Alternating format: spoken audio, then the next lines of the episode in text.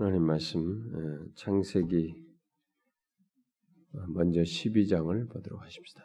창세기 12장 창세기 12장 1절부터 3절을 먼저 보겠습니다. 1절부터 3절 같이 읽겠습니다. 시작. 여호와께서 아브라함에게 이르시되 너는 너의 고향과 친척과 아버지의 집을 떠나 내가 네게 보여줄 땅으로 가라. 내가 너로 큰 민족을 이루고 내게 복을 주어 내 이름을 창대하게 하리니 너는 복이 될지라. 너를 축복하는 자에게는 내가 복을 내리고 너를 저주하는 자에게는 내가 저주하리니 땅의 모든 족속이 너로 말미암아 복을 얻을 것이라 하신지라. 뒤에 49장을 보겠습니다. 창세기 49장 10절을 한 절만 같이 읽어봅시다. 읽겠습니다. 시작. 규가 유다를 떠나지 아니하며 통치자의 지팡이가 그 발 사이에 떠나지 아니할 것이라. 실로가 오시기까지 이르니 그에게 모든 백성이 복종하리로다. 우리가 계속해서 어, 시간에 살피는 것은 음, 복음의 시각에서 성경을 개관하는 것입니다. 그래서 복음은 이제 하나님께서 어, 은혜로 자기 백성들을 위해서 행하시는 어, 그 내막을 지금 주로 얘기하는데 특별히 그리스도 안에서 성취할 하나님의 은혜로운 행동을 어, 창세기부터 개관해 보는 것입니다. 그래서 지금까지 우리는 인간의 타락 이전에도 하나님께서 어, 자신이 창조한 피조 세계에 대한 열심을 나타내셨지만 타락 이후에도 어, 언약을 통해서 자기 자기 신의 그런 은혜로운 열심을 어, 나타내신다고 하는 사실을 보았습니다. 그래서 그 모든 내용 속에는 하나님의 은혜가 특별히 타락 이후의 내용 속에서 볼 수 있다라고 했죠. 하나님의 은혜를 말을 하는 것은 하나님의 사랑을 받을 자격이나 가치가 없고 오히려 자신의 죄에 대해서 판단을 받고 예, 심판을 받아 마땅한 인간을 향해서 하나님께서 은혜의 열심을 나타내시는 것을 보았습니다. 자, 우리는 그 같은 내용을 아, 인류의 역사를 압축한 창세기 전반부 내용 1장부터 아, 11장에서 보았습니다. 아, 그런데 그 내용은 거기서 멈추지 않냐고 그것은 전 인류를 압축해서 설명한 것이고 그 뒤로 어, 계속되는 창세기의 나머지 39장에서도 똑같이 보게 된다고 제가 지난 시간에 얘기했습니다. 아, 비록 창세기 그 12장부터 50장까지의 내용은 아, 이온 인류 스토리에서 이렇게 한 가족으로 이렇게 포커스가 맞춰집니다만은 그래서 아브라함, 아, 이삭, 야곱, 요셉 이야기의 어떤 한 가족의 역사가 기록되고 있습니다만은 그 내용은 단순히 한 가족의 역사를 기록한 것이 아니고 아, 인류를 위한 하나님의 계획과 관련된 일종의 신학적인 의미를 띤 어, 역사이다라고 말을 했습니다. 그 무엇보다도 이 가족의 역사가 그 후에 그 후손으로 어, 하나님의 아들 예수 그리스도께서 육신을 입고 오시는 것과 관련되어 있어서 아주 특별한 의미를 갖는다고 그랬습니다. 그 때문에 이 가족이 특별히 선택된 이 가족의 패밀리 역사를 지금 여기 창세기 성경에서 인류 역사를 쭉 얘기했던 앞부분에서 바로 이들에 대한 내용으로 나오는 것입니다. 바로 더 좁혀서 인류를 구원하고자 하는 하나님의 이 땅에 오심, 메시아께서 오시는 것이 바로 이 선택한 내 아, 족장들의 대를 이어서 오기 때문에 아, 여기서 이들을 지금 다루고 있는 것입니다. 지난 시간은 창세기 나머지 족장들 중에 아, 창세기 족장들 중에 아브라함의 역사와 관련해서 어, 살폈습니다. 바로 아브라함의 역사 속에서 하나님께서 그와 어, 약속의 언약을 맺으시고 그를 위해서 행하신 이 복음의 내용들을 살폈어요. 아, 왜 하나님께서 아브라함과 약속의 언약을 맺는 것이 복음이라고 제가 말을 했죠? 그것은 하나님의 복을 받을 자격이 없음에도 불구하고 갈대아 우르에 그, 그, 그, 거기서 그냥 하나님께서 부른 사람이 이 사람이에요. 우리가 뭐 생각할 때 대단한 사람이 아니고 어, 이미 타고난 무슨 지금 믿음의 조상의 그 모습을 처음부터 가진 것이 아니고 그렇게 된 데는 하나님의 은혜 열심에 의해서 된 것이지 전혀 자격이 없는 복을 받을 자격은 지금 여기 오늘 읽은 12장 1절에서 3절에 이런 내용을 받을 자격이 없는 어, 그런 내용이 이 사람에게 주어질 이유가 전혀 자신에게는 없는데 하나님 편에서 어, 그런 자격 없는 자를 불러서 복을 약속하시고 어, 그것을 어, 하나님께서 이루시 하나님의 행동에 의해서 은혜로운 행동에서 이루시기 때문에 그게 바로 복음이다라고 했습니다.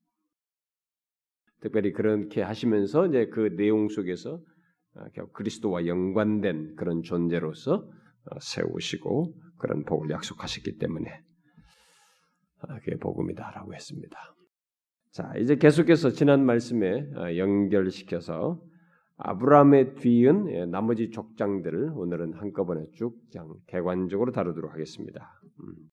지난주 내용에 연결지어서 바로 창세기 12장 1절부터 3절에 말한 이 내용이 결국 성경 전부 전반부에 뒤로 결국 메시아를 통해서 완성 이루어질 것까지 다 내포하고 있기 때문에 뒤에 나머지 모든 내용이 그 내용을 이렇게 성취하는 내용이기도 하다라고 어떤 사람이 말한 것을 인용하기도 했는데 어, 특별히 이제 그것을 좀 더 구체적으로 바로 피부적으로 와닿는 현실 속에서 역사 속에서 연이은 역사 속에서 이루어지는 내용이 이 창세기 나머지 부분이기 때문에 어, 과연 그 창세기 12장 1절부터 3절에 말한 이 내용을 어떻게 그 아브라함의 뒤를 위해서 성취하시는지를 이뤄 나가시는지를 우리가 보도록 하겠습니다.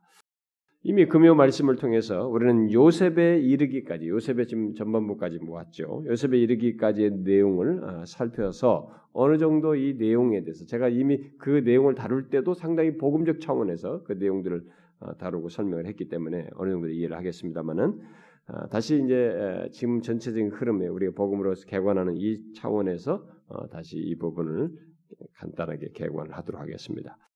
자, 먼저 아브라함에 이은 족장으로서 나오는 사람은 우리가 다 알다시피 이삭이죠. 음.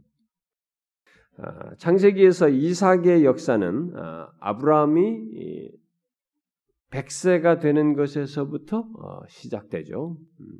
이 스토리가 벌써 특별한 것입니다. 아브라함 아브라함의 다음에 이은 뒤은 등장하는 하나님께서 약속하신 것을 이루고자 하는 대를 잇는 사람으로서 등장하는 바로 이삭의 스토리는 자기 아버지가 백세가 되어서 어? 낳는 자식으로서 나오기 때문에 이삭의 역사는 결국 아브라함이 백세가 되는 그때부터 시작된다는 면에서 이것은 벌써 특별한 것을 갖습니다. 우리에게 결국 뭐겠어요? 그러면은 이 이삭은 출생에서부터 하나님 없이는 생각할 수 없는 존재인 것을 우리에게 아, 시사해 주고 있죠. 그러니까 이삭은 출생에서부터 음, 자연적인 방법에 의해서가 아니라 오직 하나님의 약속에 의해서 음, 하나님의 약속에 의해서 있게 되었다는 것을 우리에게 밝혀주고 있는 것입니다. 그러니까 이제 지금부터 우리가 아, 아, 이미 여러분 창세기를 볼 때도 얘기했습니다만은 창세기 나오는 이 아브라함의 이후의 이, 이 후손들의 스토리는 아브라함, 이삭, 야곱이 요셉으로 이어지는 이 네 명을 중심으로 한 이 내용에는 이것을 볼 때 계속 우리가 그걸 봐야 됩니다. 그러니까 요 사람들의 뭐 아브라함 누구는 어떻고 이 사람들의 아, 사람 중심의 차원에서 볼 것이 아니라 계속 하나님께서 자신의 약속을 이루시는 것이 결국 약속에 의해서 이 이삭이라는 존재도 백세에 태어나게 되는 어, 하나님의 약속에 의해서 출생되게 되는 어, 그런 면에서 이 모든 것이 하나님께서 아브라함에게 약속한 대로 온 백성을 구원코자 하시는 이 아브라함의 후손을 통해서 구원코자 하는 그 뜻을 이루는 그 차원에서 이 존재들이 지금 등장하고 있는 것을 보게 됩니다.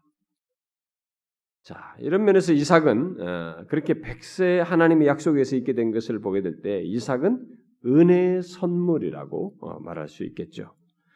도저히 아이를 낳을 수 없는 조건에서 곧 그런 부모 아래서 부모에게서 출생됨으로써 그의 출생은 어, 언약적인 출생이죠. 예, 언약적인 출생이요. 곧 언약의 백성으로서의 출생이며 그래서 초자연적인 출생을 하게 돼요. 초자연적인 요소가 그 속에 담겨 있는 것을 보게 됩니다. 결국 그의 출생 속에서 우리는 하나님께서 모든 불가능한 조건 속에서도 아니 그런 모든 악조건을 넘어서서 자신의 약속을 이루시고 아, 이루시며 하나님께서 그렇게 자신의 약속을 지키시는데 신실하시며 열심히 있다는 것을 보여주는 장면, 보여주는 것이죠. 그래서 이삭의 이런 스토리에서 계속 제가 이미 장세기를 얘기할 때도 얘기했습니다만은 장세기에 등장하는 모든 족장들과 물론 그 뒤의 역사도 마찬가지지만 여기는 한 개인을 지목해 가지고 개인을 둘목거려서 이렇게 더 디테일한 어떤 내용들 삶 속에서 메시지를 다루고 있기 때문에 어, 이 사람들을 보게 될 때 여기서 주인공은 사실상은 아브라함, 이삭이 야곱이 아니에요. 하나님입니다. 어, 우리가 성경에서 그것을 놓치면 안 되는 것입니다. 하나님이에요. 자신의 약속을 이런 모든 그 불가능한 조건 속에서도 어, 신실하게 지키시며 이루시는 그런 모습을 보게 돼요. 설사 언약의 당사자인 아브라함이 그러시는 하나님을 확고히 믿고 나가지 못하고 나중에 보면은 그렇게 사라의 여종인 이 하가를 통해서 자녀를 얻고자 하고 실제로 얻는 이런 것이 이삭을 낳기 전에 이런 것이 있었지만은 어, 하나님께서는 아브라함의 몸에서 날 자식을 얻게 하시겠다고 하는 약속을 반드시 이루시죠. 어, 하나님은 자신이 그 약속한 것을 이루시기 위해서 사람으로 입장에서는 그 타이밍이나 이 모든 것이 왜 그때이냐 이런 것이 이해가 되지 않고 우리로서는 좀 당황할 수 있는 그런 것들이 있겠으나 하나님 편에서는 그런 모든 조건들을 넘어서서 인간의 그런 것을 불가능한 조건을 넘어서서 약속을 이루시며 그 약속 안에서 이 복음의 뜻을 복음의 나중에 궁극적으로 나타날 그것을 성취하시는 하나님을 우리에게 부각시켜서 말해주고 있습니다. 후에 하나님께서는 아브라함에게 그 독자 이삭을 이제 그렇게 해서 낳은 자식인데도 불구하고 독자 이삭을 번제로 바치라고 말함으로써 자신의 이 언약의 약속을 믿는 문제를 아브라함이 그 이 그렇게 보여준 언약의 약속을 믿는 문제를 어, 시험하게 되는데 그렇지만 그 사건을 통해서 특히 수풀에 걸린 그 숫양 한 마리를 어, 미리 예비하심으로써 하나님께서는 아브라함을 통한 약속의 언약, 바로 독자 이삭을 통한 언약을 지키시며 이루실 것을 더욱 확고하게 거기서 증거해 주시죠. 그런데 하나님께서 아브라함에게 자신의 언약을 이루시는 것과 관련해서 독자 이삭을 바치라고 하시고 거기에 숫양 한 마리를 준비하신 것을 통해서 우리는 동시에 이 대속의 원리가 소개되고 있는 것을 보게 됩니다. 물론 우리는 그 계시적인 이 대속의 원리가 점진적으로 이제 선명해질 것입니다. 이런 내용이 거기에 이 아들을 바치는데 대신 바칠 것을 준비했단 말이에요. 이런 대속의 원리가 점진적으로 선명해질 것을 뒤은 역사를 통해서 이제 보게 됩니다.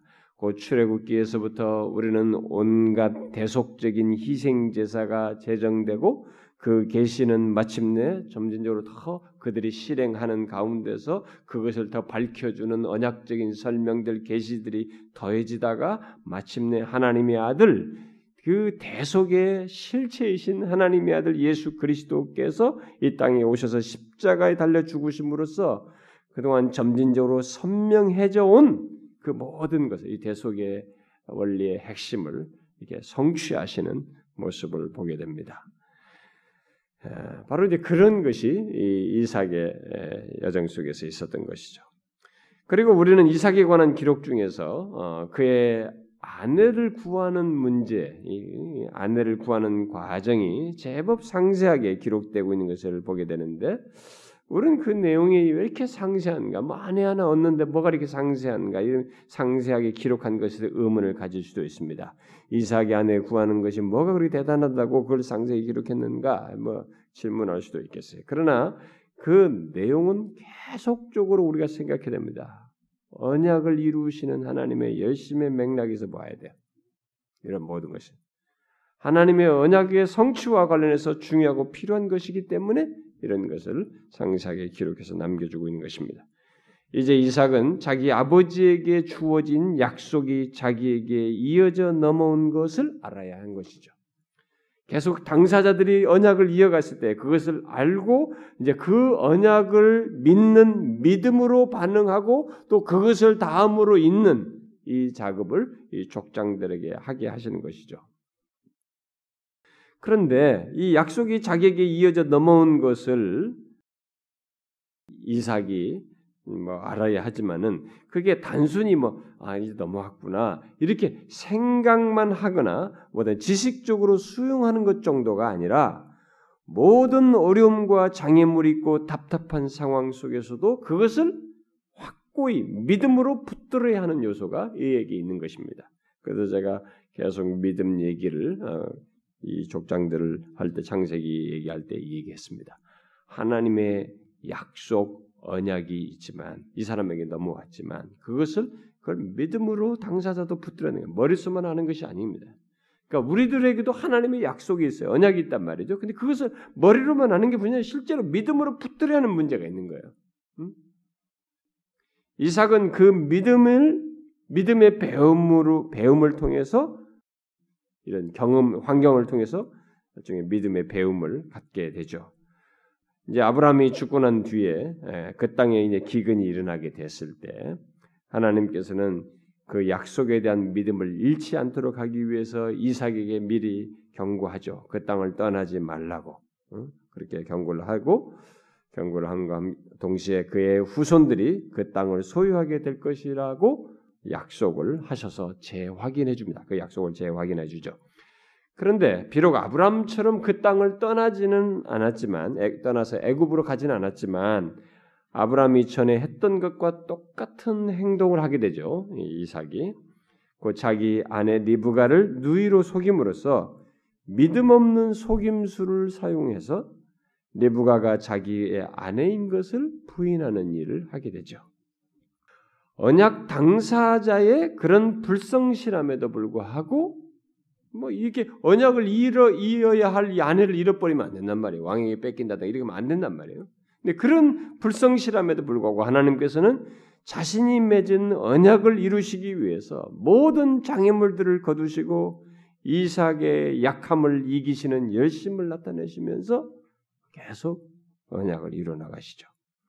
이삭의 삶에서 우리가 주목할 것은 이삭이라는 사람의 어떠함이나 무엇이 아니고 그의 삶 속에서 언약을 이루시는 이와 같은 하나님이에요. 전적으로 은혜의 열심을 가지고 자격 없는 자를 성실하게 그 안에서 언약을 이루시는 어? 그 하나님의 열심을 우리가 주목해야 되는 것입니다. 이삭의 삶에 대한 기록은 아브라함의 후손에 관한 기록 속에서 상대적으로 간단합니다. 그럼에도 그 가운데서 우리가 본, 어, 어, 보는 것은 아브라함에게 하신 하나님의 언약의 약속들이 이어서 그에게 반복되었다는 것. 음? 그리고 하나님께서 아브라함에게 하신 약속들을 아브라함의 후손인 이삭의 삶에서 이루어 나가셨다는 것. 그런 면에서 이삭은 하나님의 신실하심의 증거라는 거죠.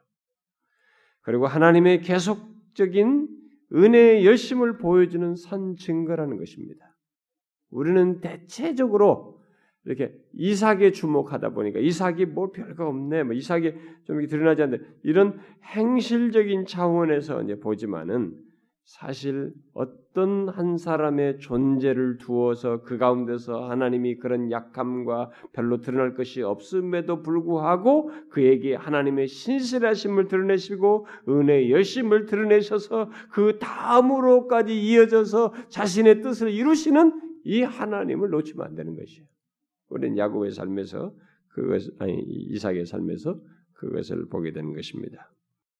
자, 그리고 계속되는 이 창세기 말씀은 아, 이삭이 여전히 살아 있음에도 불구하고 초점을 카메라를 바꾸죠, 돌리죠. 초점을 이삭에게서 그의 후손에게, 특히 야곱에게로 맞추는 것을 보게 됩니다. 이삭의 아내 리브가는 어, 이삭이 60살이 될 때까지 자녀를 낳지 못하게 되죠. 그 가운데서 이제 하나님께 구하여서 마침내 쌍둥이를 그 늦은 시기에 갖게 되는데 이것 또한 뭐예요? 이 후손들의 출생 또한 아브라함에게 이삭을 주신 것처럼 초자연적인 출생이라고 하는 것, 하나님에 의한 출생이라는 것, 약속에 따른 출생이라고 하는 것을 밝혀주는 것입니다. 계속 성경에는 이 대를 잇는 작업 속에서도 바로 이와 같은 인간의 약함과 한계와 부족이 있는데 그 모든 것을 하나님이 이루시는 것을 계속 부각시켜요.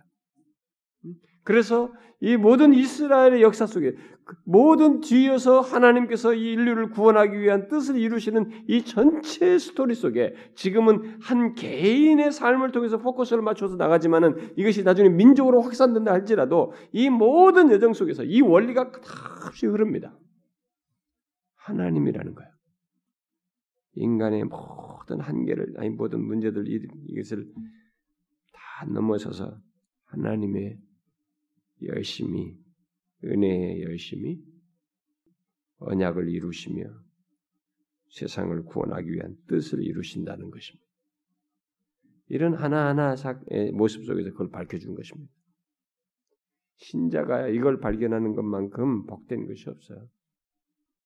이것을 발견이 안 되니까 이런 것에서 발견이 안 되니까 자기에 대한 가치를 세상에서 생각하는 가치를 하나님 앞에서 자꾸 내밀라고 하는 거예요.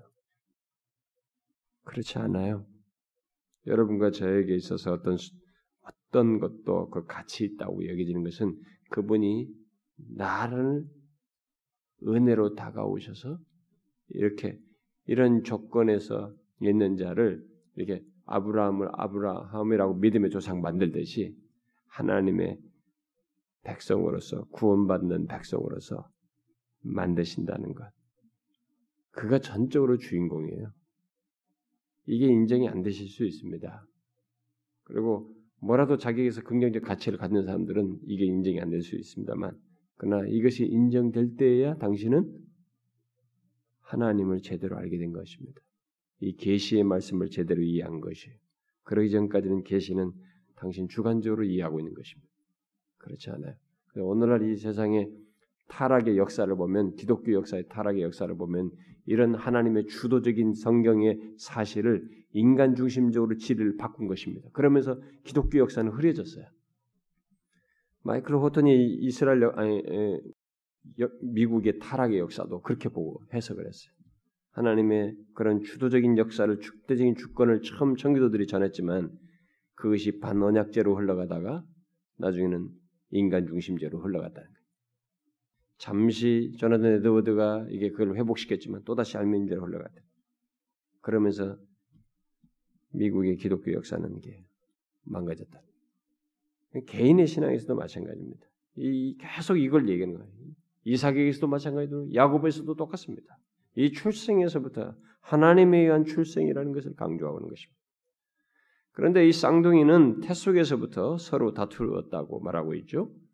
그에 대해서 하나님께서는 그들이 두 나라의 조상이 될 것이고 형이 동생을 섬기게 될 것이라고 말씀하셨어요.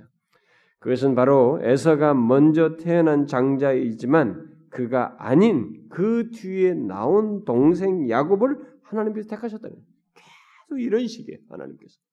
그러니까 인간의 조건을 안 보는. 어? 인간에게서는 산한 것이 없는 겁니다. 왜 야곱을 택하시냐 이게. 어? 이왕이면 더이 에서지 말. 정상적인 순서의 에서이거나 우리가 볼 때 인간적인 매력이 더 있어 보이는 에서를 내가 계속 그거예요. 이 장면을 우리가 계속 이 족장들의 선택 속에서 봐야 됩니다. 물론 에서가 나중에 형으로서 장자권을 무시한, 무시하는 일을 했지만은 그렇다고 야곱이 형보다 나을 일이 하나도 없는 것입니다. 오히려 더 속이는 자의 그런 교활함을 드러내고 결코 선하다고 할 수 없는 그런 모습을 자질 속에서 드러냈어요. 창세기 27장은 야곱이 어, 이전 같지 않은 건강 상태에서 시력을 잃은 그 자기 아버지를 속이는 과정을 상세히 기록하고 있습니다. 아버지를 속여서 어, 장자에게 속한 복을 마침내 쟁취하는 그 교활한 장면이 거기에 상세히 기록되어 있습니다.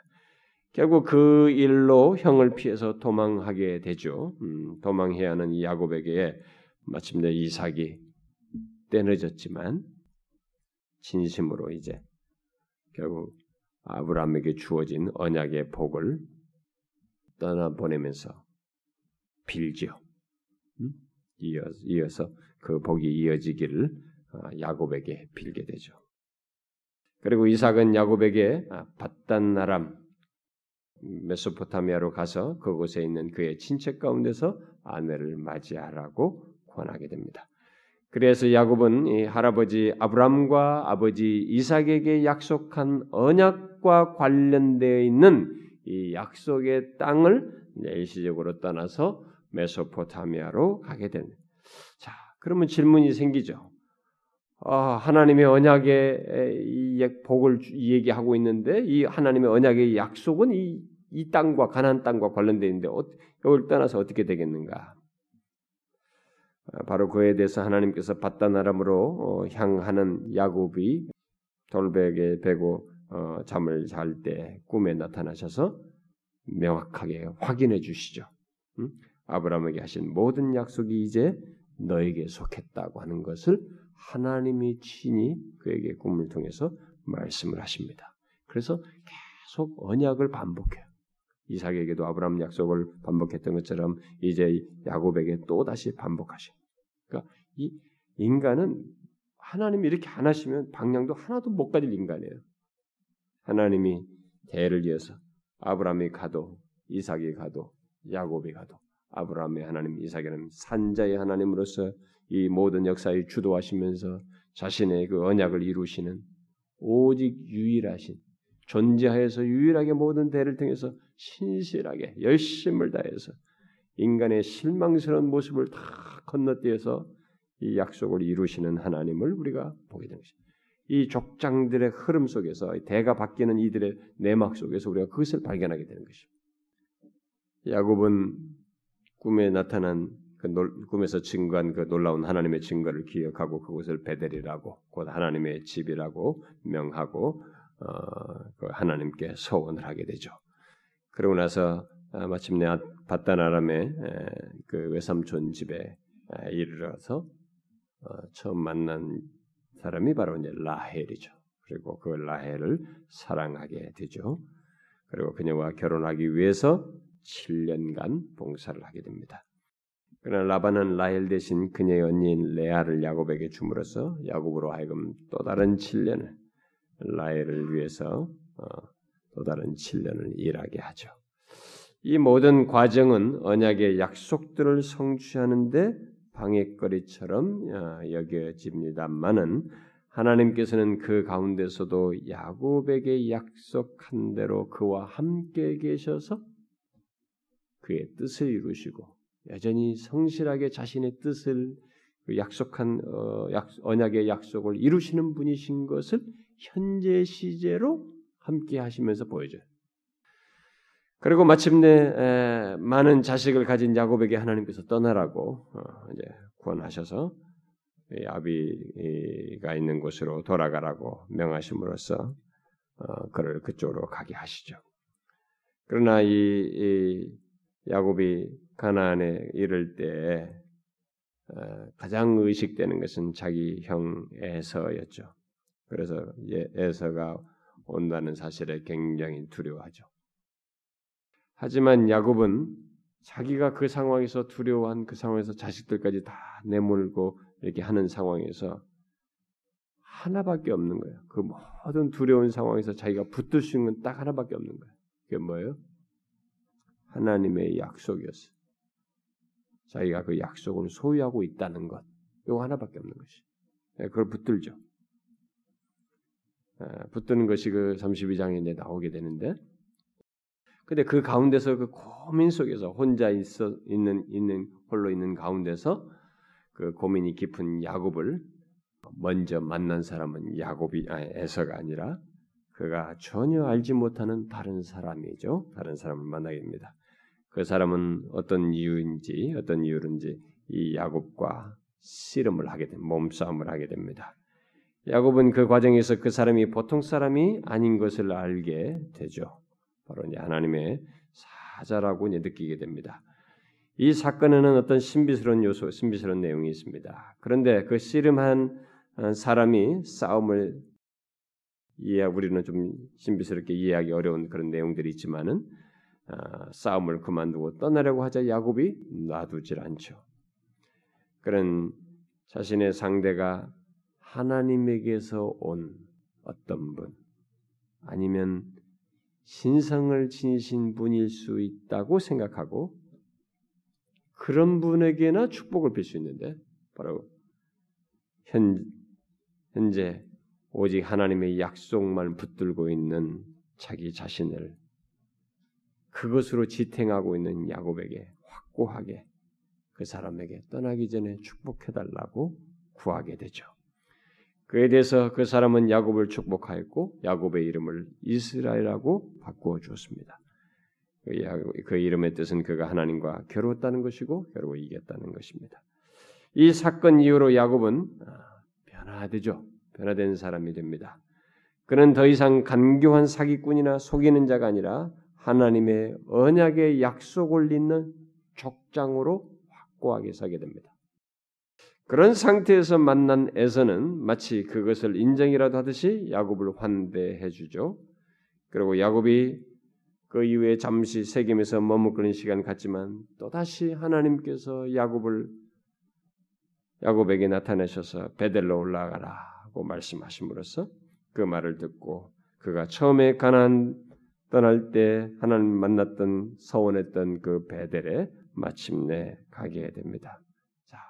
자, 하나님께서는 거기서 그의 이름 이스라엘을 언약의 약속들과 연관시킵니다. 이 사람 개인의 이름인데 이 이스라엘을 언약의 약속들과 연관시킵니다. 그리고 결국 야곱 자신과도 연관시키지만 그 이름을 이스라엘 언약의 약속들과 연관시키죠. 그래서 하나님은 아브람과 이삭과 야곱의 하나님으로 자신을 드러내시고 알려지게 되십니다. 자, 아브라함의 하나님, 이삭의 하나님, 이제 야곱의 하나님으로 자신을 드러내시고 그걸 알게 하시죠. 자, 여기에 이르기까지 우리가 여정을 한번 보십시오. 야곱이라는 사람을 아브라함과 이삭 을 이은 어, 족장으로 세우시기까지 이 과정을 한번 이렇게 쭉 보자는 것입니다. 뭐가 있습니까?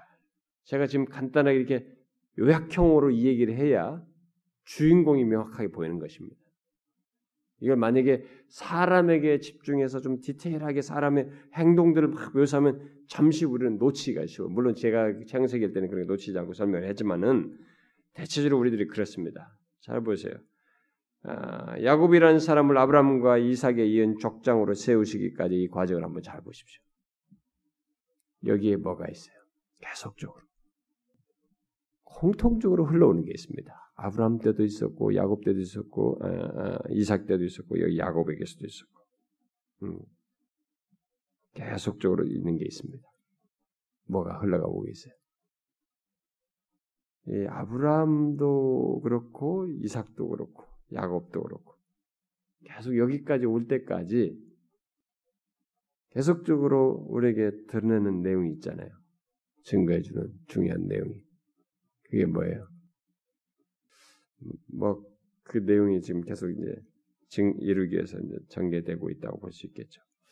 뭐 더 많은 생각들 여러분들 할 수도 있을까 가능성도 많이 있으니까. 근데 지금 제가 설, 말 앞에 전하면서 제가 자꾸 강조한 내용이에요.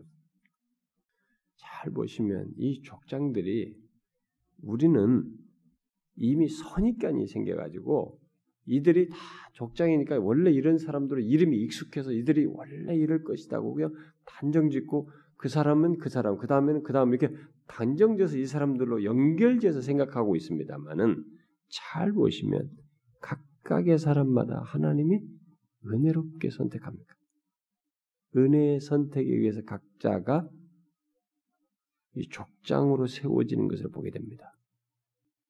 그렇죠? 잘 보세요. 하나님의 선택의 은혜로운 선택의 원리가 계속되어서 나타나는 것을 보게 됩니다. 아브라함이 언약 백성의 조상으로 선택되는데 롯은 되지 않습니다.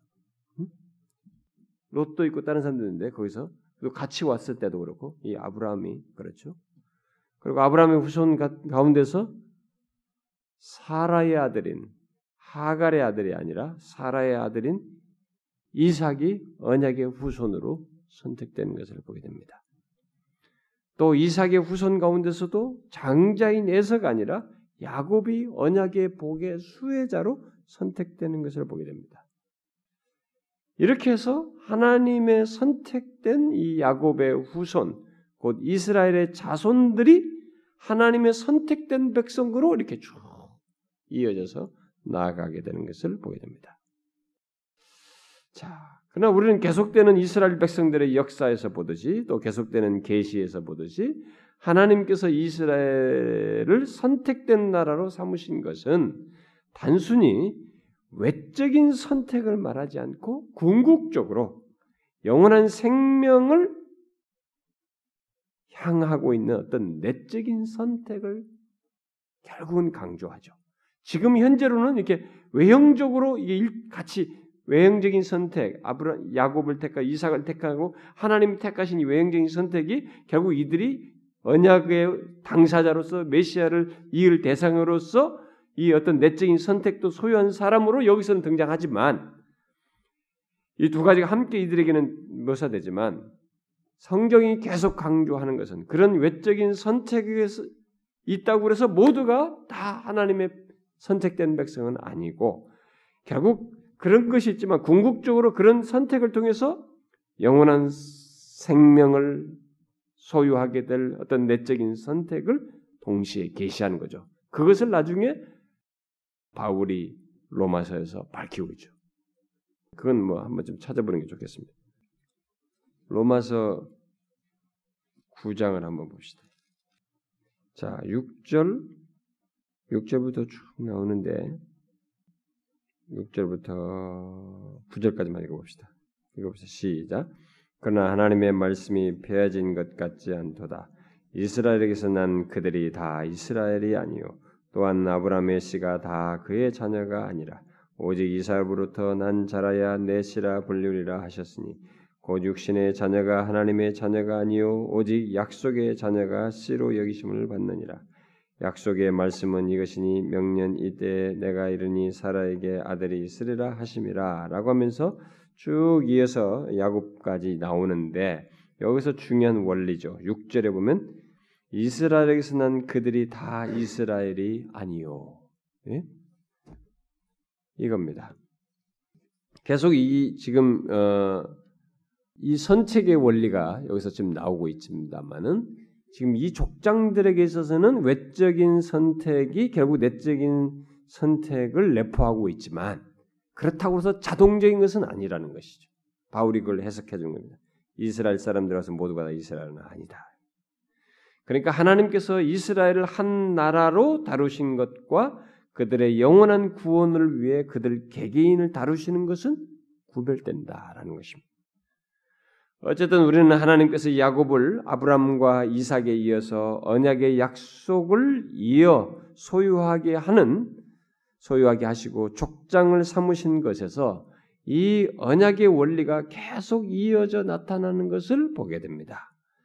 자, 어떤 언약의 원리라고 말하겠 어떤 언약의 원리예요? 계속 강조해 제가 강조해 왔는데 어떤 언약의 원리가 계속 이어져서 나타나고 있습니까? 바로 하나님께서 자격이 없는 자를 오직 은혜로 선택하여서 이삭에 이어서 하나님의 약속을 받게 하시고 결국 아브라함의 후손이 되게 하셨다는 것입니다. 아브라함도 자격이 없는데 갈대아 우르에서 선택하여서 복을 약속하셨고 이삭도 마찬가지예요. 이삭도 그런 자격이 없는 가운데서 백세 하나님에 의해서 생명을 주어서 이렇게 하셨고 지금 야곱도 더 살아온 삶이나 이런 성, 이 사람의 모든 드러난 기질과 인간의 실상을 놓고 보면은 가장 자격이 없어 보이는 모습을 적나라하게 보여준 사람이 야곱이에요. 그런데 바로 그런 야곱을 하나님께서 은혜로 선택하신. 그래서 이삭에 의해서 하나님의 약속을 받게 하시고 아브라함의 후손이 되게 하신. 이게 언약의 원리예요. 계속 이게 강조되고 있습니다. 그러니까 우리가 초점을 계속 어디도 둘 수밖에 없어요. 주인공이 하나님이에요. 진짜로 하나님입니다. 야곱의 뒤은 이 세대에서도 이 하나님의 언약의 약속은 어, 계속 같은 맥락에서 흘러갑니다. 세대가 바뀌고 사람이 바뀌어도 하나님께서 아브라함에게서부터 드러내신 그 언약의 원리가 계속되어서 나타나는 것을 보게 됩니다. 먼저 야곱의 아들인 요셉에서 우리는 그것을 어, 볼 수가 있죠. 요셉은 야곱의 열한 번째 아들입니다. 음? 그런데 하나님께서 그 모든 많은 아들 중에서 이 열한 번째 아들에게 아브라함에게 하신 언약의 약속을 이루시기 위해서 어떤 행동을 계시를 이 아들에게 비추어서 주어서 그를 도구로 사용하시는 것을 보게 됩니다. 이런 것 속에서도 우리는 하나님의 선택의 원리가 이런 것이 여기서 어, 작용되는 것을 보게 됩니다. 아, 야곱의 아들들 가운데서 하나님은 그에게 꿈을 통해 계시를 주시고 마침내 그 꿈을 이루시고 그 무엇보다도 이스라엘 민족을 보존하시고 큰 민족을 이루시도록 하시죠. 요셉의 삶은 언약을 이루시는 하나님께서 함께 계셔서 그의 계획을 이루시는 열심을 보여주는 또 다른 하나의 증거입니다. 그는 17살 때 그의 형들의 시기로 이스마엘 상인들에게 팔리잖아요. 그래서 애굽 사람에게 팔리는데 그것 애굽 왕의 친위 대장인 어, 친위 대장에게 팔리게 보디발 팔리게 되죠. 하나님께 진실했던 그럼에도 불구하고 하나님께 진실했던 이 요셉이었지만 모함을 받아서 감옥 생활을 하게 되죠. 거기서 바로의 꿈들을 해석할 수 있는 작업이 벌어져. 만약에 이 사람이 거기 가지 않았다면 어떻게 되었을까? 모든 것이 다 드러날 어떤 하나님의 놀라운 계획 속에서 섭리 속에서 아, 이런 일이 벌어지게 되는데 거기서 바로의 꿈을 해석할 수 있는 계기를 아, 마련하게 되죠. 어, 관원장의 꿈을 해석해 줌으로써 그러다가 마침내 바로의 꿈을 해석하게 되죠. 해석함으로써 30세 애굽이라고 하는 제국을 통치하는 어, 다음가는 왕 다음가는 총리가 되죠.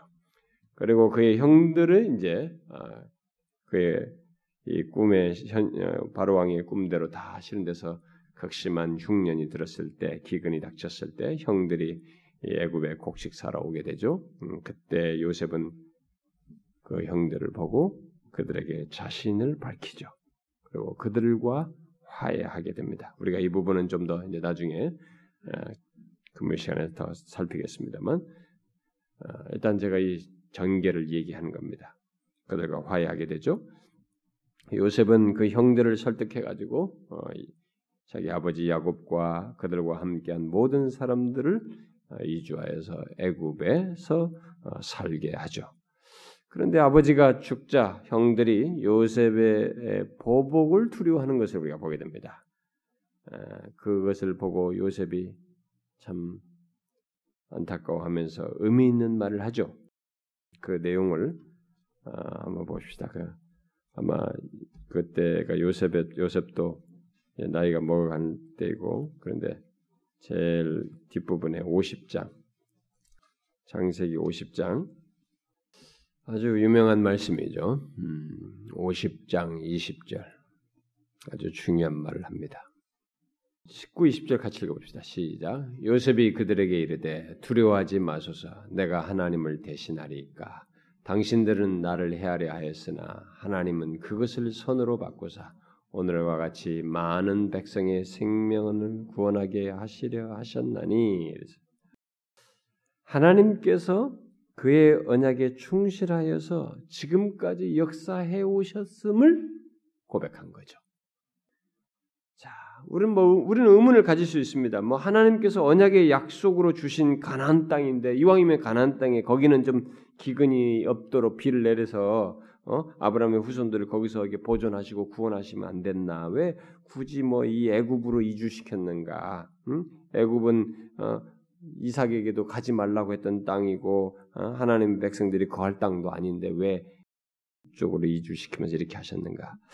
뭐 제가 좀 이런 좀 이유들은 지난번에도 제가 좀 잠깐 이 얘기는 했습니다. 금요 시간에도. 근데 주된 이유는 앞으로 계속해서 어, 드러내시는 하나님의 계시 속에서 우리가 알게 됩니다. 이 내용들은 이제 우리가 다음 시간에 출애굽기로 넘어가서 계속 알게 되는데 아, 그런데 이 뒷부분에서 어, 우리가 주목할 것은 어, 이 창세기 이 끝부분의 마지막에 마무리하기에 앞서서 어, 주목할 내용은 하나님께서 이스라엘을 택하서 택하여 그의 언약 백성으로서 이끄시는 것과 관련해서 이 야곱이 행동한 것과 야곱의 자식들 가운데서 야곱을 통해 주신 중대한 예언입니다. 음? 자, 먼저 야곱이 죽기 전에 행한 일을 우리가 여기서 주목해야 됩니다. 야곱은 어, 요셉의 두 아들 에브라임과 문하세를 자기 아들로 삼습니다. 응? 이것도 잠깐 읽어봅시다. 오늘 우리가 뒷부분은 제가 다 읽고 그냥 설명을 하고 있기 때문에 48장 어, 5절을 봅시다. 48장 5절 다 읽어봅시다. 시작. 내가 애굽으로 와서 네게 이르기 전에 애굽에서 네가 낳은 두 아들 에브라임과 문하세는 내 것이라 로벤과 시몬처럼 내 것이 될 것이요. 어, 이렇게 자기 아들로 삼습니다. 그렇게 가지고 그들은 이스라엘 지파의 수에 드는 반쪽 지파들의 조상이 됩니다. 에브라임과 문하세가 요셉이 낳은 자식인데도 손 손주잖아요. 그런데 다른 다른 야, 다른 사, 자식들도 다 자식이 또 낳잖아요. 손주들이 다른 자식의 손주들도 많이 있잖아요. 근데 이 요셉의 두 자식을 바로 자기 자식을 삼아서 이스라엘 지파들의 수에 집어넣습니다. 그래서 우리는 요셉의 지파, 요셉 지파라고 말하지 않고 에브라임 지파, 문하세 지파 이렇게 말합니다. 이, 이, 이 일로 인해서 결국 이 모든 것은 하나님께서 아브라함에게 하신 약속을 이루시는 것과 관련돼 있고 포함된 내용이라는 것이죠. 아, 이런 일을 하나님께서 하십니다. 야곱을 통해서. 그리고 야곱은 어, 자신이 요셉의 두 아들을 자기의 아들로 어, 삼은 것이 언약의 성취에 꼭 필요한 것으로 이제 밝혀요. 거기 보면은 그 48장 어, 우리가 지금 읽 었습니다만 48장 아, 보세요. 5절을 제가 읽었잖아요. 우리가 근데 여러분 3절부터 보게 되면은 이것은 제가 읽을게요. 요셉에게 이르되 이전에 가난 땅 루스에서 전능하신 하나님이 내게 나타나사 복을 주시며 내게 이르시되 내가 너로 생육하고 번성하게 하여 내게서 많은 백성이 나게 하고 내가 이 땅을 내 후손에게 주어 영원한 소유가 되게 하리라 하셨느니라 그러면서 네 두 자식은 내게 속했다. 내 것이다. 이렇게 말을 한 거야.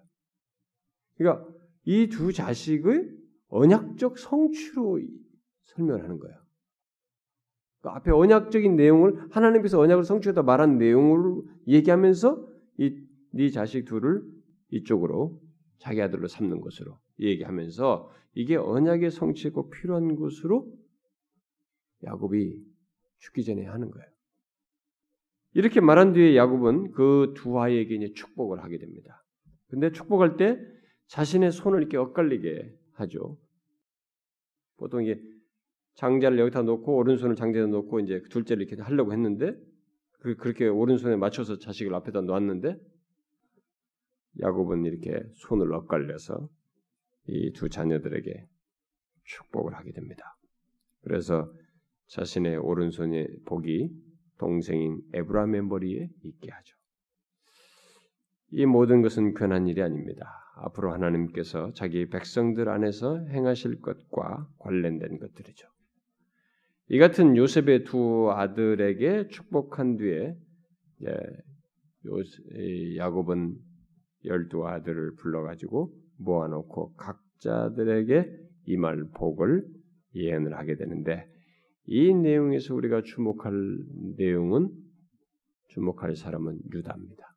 그리고 유다에게 한 내용입니다. 왜냐하면 야곱이 그에 대해서 예언한 하면서 한 중대한 한 마디 말이 있거든요. 그게 우리가 읽었던 49장 10절입니다.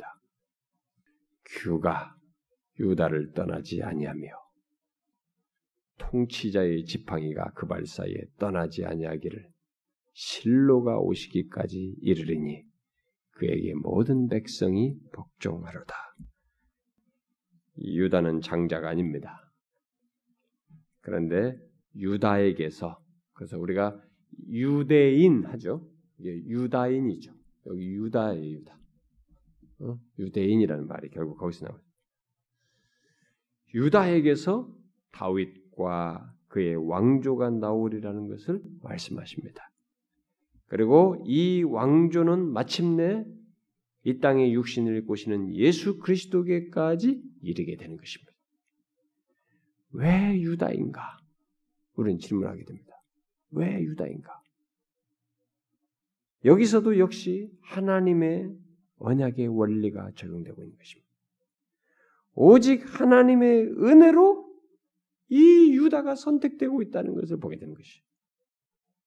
우리가 이미 금요 기도 때 금요 말씀을 통해서 살폈다시피 유다는 야곱의 아들들이 가나안에 정착했을 때 이 가정이 가난한 가난화 되어 가는 것을 가장 잘 드러내 준 사람이 유다였어요. 유다는 속히 가난 사람들과 적응해서 그들과 함께 살았고 그들 생활 방식을 수용해서 살았습니다. 그리고 그가 낳은 자식들도 똑같이 그런 식으로 가난 사고 방식으로 행동을 했다가 하나님께서 그 자식들을 죽이는 일까지 했습니다. 그래서 그런 가운데서 자기 며느리 다마를 창녀로 알고 관계를 가져서 자식을 낳기도 했습니다. 그리고 그 자식을 통해서 메시아가 나는 이런 모든 스토리가 도대체 우리가 이해가 안 됩니다. 어떻게 하나님이 오시는데 왜 이렇게 좀 괜찮고 모범적이고 좀 괜찮은 사람들을 택해가지고 오시지 않고 왜 이렇게 이렇게 문제가 많아 보이는 거 말이에요. 우리가 볼 때는 도대체 자격이 없는데 거기를 통해서 이렇게 오시는가? 우리가 가진 이 세상의 논리를 다 부십니다. 그걸 나중에 사도 바울이 고린도서에서 하나님께서 이 약한 자를 들어서 강한 자를 부드럽게 합니다. 그렇게 하신다. 뭐 이런 얘기를 하면서 성경의 전면에 흐르고 있는 원리를 밝혀주고 있지만 얼마만큼 하나님이 인간의 사고 방식과 인간의 계산을 넘어서는지 그리고 우리들의 통념 그리고 우리들의 자랑거리들을 철저하게 부수시는지 하나님에게서 은혜를 입는 데 있어서 인간의 조건이라는 것은 아무 쓸모가 없다고 하는 것은 그것은 우리가 최고로 선하다고 하고 완전하다고 하는 것조차도 하나님 앞에서는 썩어질 것밖에 되지 않는 것. 아무런 선택을 받는 데는 가치가 없는 것인 것을 밝혀주는 것이죠. 결국 이 유다의 선택에서도 우리는 그것을 보게 되는 것입니다. 그런 유다인데도 불구하고 하나님께서는 그를 선택해서 다윗의 왕조가 나오고 마침내 그리스도가 오실 것을 예언하신 거예요. 무엇입니까? 오직 하나님의 은혜에 따른 선택 속에서 자신의 언약을 이루시긴다는 거예요. 곧 언약을 이루시는 하나님의 열심이 이와 같다는 것입니다. 오직 이 언약을 이루시는 데 있어서 하나님의 중대한 원리가 은혜라는 것입니다. 이게 복음이에요. 그래서 이 복음의 이 전면이 그 예수 그리스도 안에서의 드러날 그 은혜의 충만함을 여기서부터 이렇게 쭉 보여온 거예요. 그래서 은혜로 이 언약을 이루시는 하나님의 열심이 얼마나 엄청난지를 창세기 내내토록 보여주는 것입니다. 하나님께서는 이 언약적 성취, 곧 그리스도께서 야곱의 아들 가운데 유다의 후손을 통해서 오시는 것을 은혜의 열심을 가지고 이제 앞으로도 이루실 겁니다. 이 49장 이후로, 50장 이후로, 창세기 이후로 그것을 이루실 겁니다. 그 뒤이은 이스라엘 역사는 바로 그것을 잘 보여줄 겁니다. 우리는 대충이라도 지금부터 그것을 이어서 살피겠습니다만은 계속 이스라엘 역사에서 유다의 후손들을 통해서 그 언약적인 언약을 성취하시기는 그래서 그리스도가 오시는 그 역사를 보게 되는데 도대체 자격이 없어요. 역사를 보면 선한 것이 없습니다.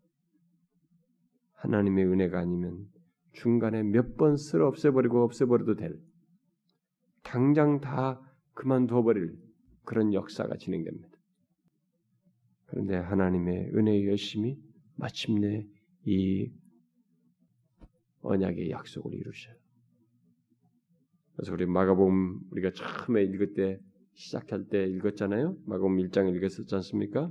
그 기록된 대로 예수께서 갈릴리에 오셔서 하나님의 복음을 전파하여 때가 찼고 하나님의 나라가 가까이 왔으니 회개하고 복음을 믿으라라고 말씀을 하시기까지 하나님은 자신이 여기 창세기에서 아브라함의 후손들 곧 족장들을 통해서 말씀하신 언약의 약속을 이루시기 위해서 은혜의 열심을 지속적으로 쏟으시는 거예요. 그가 마침내 오시기까지 실망스러운 이스라엘 백성들의 역사에도 불구하고 그렇게 하십니다. 하나님의 백성의 역사 속에서 우리는 그것을 보아야 됩니다. 앞으로 시간에서도 계속 그것을 보아야 됩니다. 그리고 동시에 예수 그리스도 안에 있는 모든 사람들 또한 자신의 삶에서 자신의 이 구원과 관련해서 이것을 똑같이 보아야 됩니다. 동일한 하나님의 은혜의 열심이 그 그리스도 안에 있는 백성들에 동일하게 적용돼요. 지금까지 저와 여러분에게 삶에서도 뿐만 아니라 앞으로 우리의 삶이 다하기까지 아니 그리스도 안에 속한 모든 사람들이 다 모일 완성의 때까지 하나님은 자신이 세운 언약을 은혜의 열심을 가지고 완벽하게 이루실 것입니다. 그 이루시는 과정 속에 우리들이 이렇게 선택되어서 있게 된 거예요. 예수를 믿게 된 것입니다. 그리고 지금 신앙의 이 과정을 갖고 있는 것입니다. 야곱의 삶에서도 그를 선택 은혜로 선택했지만 그 과정 속에서도 계속 은혜의 열심을 들여서 마지막까지 그를 데려가신 것처럼 우리도 그렇게 부르셨고 이 인생의 여정도 하나님은 자신의 언약을 이루시기 위해서 은혜의 열심으로 우리의 삶 가운데 함께해서 역사하십니다. 너무너무 엄청난 스토리입니다. 우리가 비록 창세기에서만 이 내용들을 지금 먼저 봅니다만은 이 내용이 지금 우리가 현재 시제로 와서 다 성취된 것을 보고 있습니다만 이때의 입장에서 보면 너무너무 엄청난 얘기를 하나님께서 하시고 있는 거예요. 앞으로 이 유다 택해가지고 거기서 메시아가 오시는 거 아브라함 때부터 생각해 보면 여기까지 오는 것도 엄청난 것이고 놀라운 내용입니다. 근데 잘 보시면 아브라함, 이삭, 야곱 다 조건들을 다 보면 유다 아무것도 없어요. 자격이 없습니다. 진짜 오직 은혜예요. 그래서 성경 전체가 복음을 말하고 있습니다. 우리는 이것을 발견해야 됩니다. 그리고 저와 여러분에게도 이 통일한 원리가 적용되고 있습니다. 저는 신자는 이런 사실을 절절하게 발견해야 된다고 믿어요. 이것이 발견됨으로써 우리의 신앙과 삶을 이렇게 움직이게 하는 원동력이 돼요. 무엇 때문에 우리가 기쁠 수 있고 인내할 수 있으며 또 사랑할 수 있고 헌신할 수 있고 주님을 경배할 수 있고 모든 나의 인간의 본성적인 이런 것들을 거스려서 하나님께 나올 수 있는 이런 은혜에 대한 부인할 수 없는 사실 때문에 여러분 그렇지 않습니까? 계속 우리는 생각해야 됩니다. 여러분과 제가 자격이 있어서 되는 게 아닙니다. 야곱 같은 조건이고 아브라함 아브라함이 갈대우르 같은 똑같은 조건이에요. 그런 사람을 우리가 아는 믿음의 족장을 만드신. 그분의 은혜의 열심에 의해서 그 인생 동안에 집요하게 자기 아내 후손을 낳아야 할 약속을 이해할 자기 아내가 필요로 한그 아내를 거짓말해서 왕에게 넘기는 그 사람에게 하나님은 까지 장애물을 거두어 가시면서 이루시는 겁니다. 오직 은혜예요. 그 은혜의 열심이 그렇게 만든 것입니다. 여기까지 오면서 우리가 그걸 보는 겁니다. 한 사람도 예외 없어요. 그래서 우리가 모든 신앙의 동기부여를 이렇게 하신 나를 그렇게 하신 이 하나님 은혜의 선택을 하신 하나님 그 은혜에 대한 반응으로서 모든 것을 하는 것이다. 이것이 우리를 기쁘게 하는 것입니다. 이것이 우리를 상당히 이 세상에서 삶의 의미를 갖게 하는 거예요. 신자로서. 어떻습니까, 여러분? 여러분들이 삶 속에서 경험하고 지금 보고 있는 것이 이 은혜를 압도합니까? 여러분이 아는 은혜는 싸구려입니다. 여러분들이 경험하고 아무리 힘들어도 그 힘든 것이 은혜를 압도하고 있으면 여러분은 하나님의 은혜를 잘 모르고 있는 것입니다. 여러분들의 기질과 여러분들의 괴악한 습성과 이 마음의 악한 마음들과 죄악들이 이 은혜를 압도합니까? 여러분들의 본성은 지독한 것입니다. 뭘 모르고 있는 것입니다. 그럴 수 없어요. 하나님의 은혜를 알면 그럴 수 없습니다. 우리는 야곱의 자리에 서봐야 되고 그런 조건에 있는 자신인 걸 발견해야 되고 백세에 낳은 이삭 같은 조건에 있는 자들이고 나올 수 없는 조건에서 선택된 자와 같은 자인 것이고 갈대아우로 있는 야곱 같은 아니 아브람 같은 자의 조건에 있는 것이고 가나안의 화된 창녀인 다말 창년주라고 다말을 취하는 우다와 같은 조건에 있는 자 그런 자를 택해 가지고 언약을 이루시는 하나님 도대체 이해가 안 됩니다. 우리를 그런 통일한 은혜의 원리로 우리를 택하시는 거예요. 내가 이 세상에 다른 사람과 달라서 택한 게 아닙니다. 다르다고 할 것은 하나님의 시각에서는 절대 다르지 않아요. 우리가 다르다는 것은 상대적인 걸 얘기지만 하나님에서는 죄 하나도 다 동일해요. 하나님의 시각에서는 다르지 않아요. 다 썩어서 멸망 후에는 생각할 수 없는 자들이 그런 우리를 은혜로 택하신 그리고 아브라함을 아브라함 되게 하신 야곱을 이스라엘로 만드신 것입니다. 족장으로 만드신 그게 다 뭐냐? 은혜예요. 그 은혜도 한 번 베풀고 마는 것이 아니라 그 은혜로 치료하게 열심을 내는 은혜의 열심으로 그렇게 하시는 것입니다. 놀라운 얘기예요. 그러니 어떤 것도 이 은혜를 압도할 수 없습니다. 내 기질도 내 하기 싫은 것, 내 본성으로도 이 세상이 고통거려도 힘든 것으로도 이 은혜를 압도할 수 없어요. 없어야 됩니다. 우리는 이 성경의 전면에서 처음부터 창세기부터 1장에서부터 계시록까지 흘러가고 있는 이 복음의 내용 그걸 소유해야 됩니다. 그것을 알고 신자로서 그 혜택의 대열의 선자로서 신앙과 삶을 가져야 되는 것입니다. 이 복을 소유한 자로서 사는 것이 아브라함의 복은 바로 이 복입니다. 우리는 하나님 나라의 영역이 그 복을 소유했기 때문에 하나님 나라의 영역에 속한 것이고 하나님의 백성된 것이고 장차 하나님의 영광스러운 영광이 들어갈 자이고 이 하나님 나라의 모든 조건에 우리가 들어가게 된 것입니다. 저 여러분이 이 은혜를 알고 그 어떤 것도 이 은혜를 압도하는 일이 없이 제대로 누리고 그에 따라서 사는 신자가 되기를 소원합니다. 기도합시다. 도저히 자격이 없는 우리들 주님께서 그 하나님 나라의 백성 삼으실 이유가 우리에게 전혀 없는데 은혜로 우리를 택하시고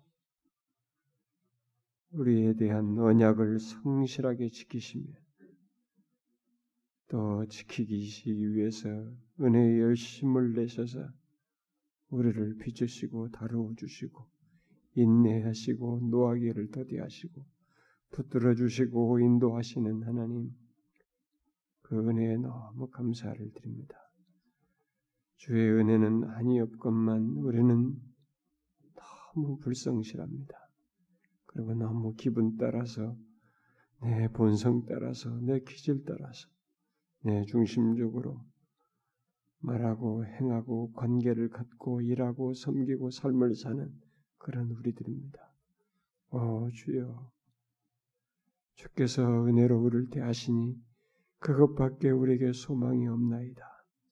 우리를 불쌍히 여겨 주시고 주께서 원하시옵거든 우리의 어떠함을 알고 하나님 앞에 돌이켜 더 진실함으로 진실한 신자로 주님이 기뻐하시는 자로 서게 하여 주옵소서.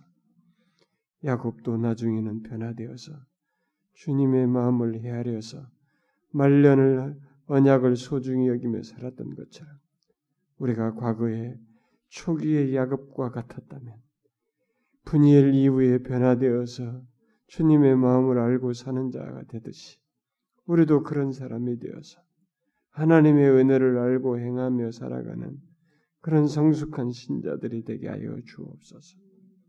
오 주님, 몸된 교회에 속한 지체들을 진실로 다루어 주십시오.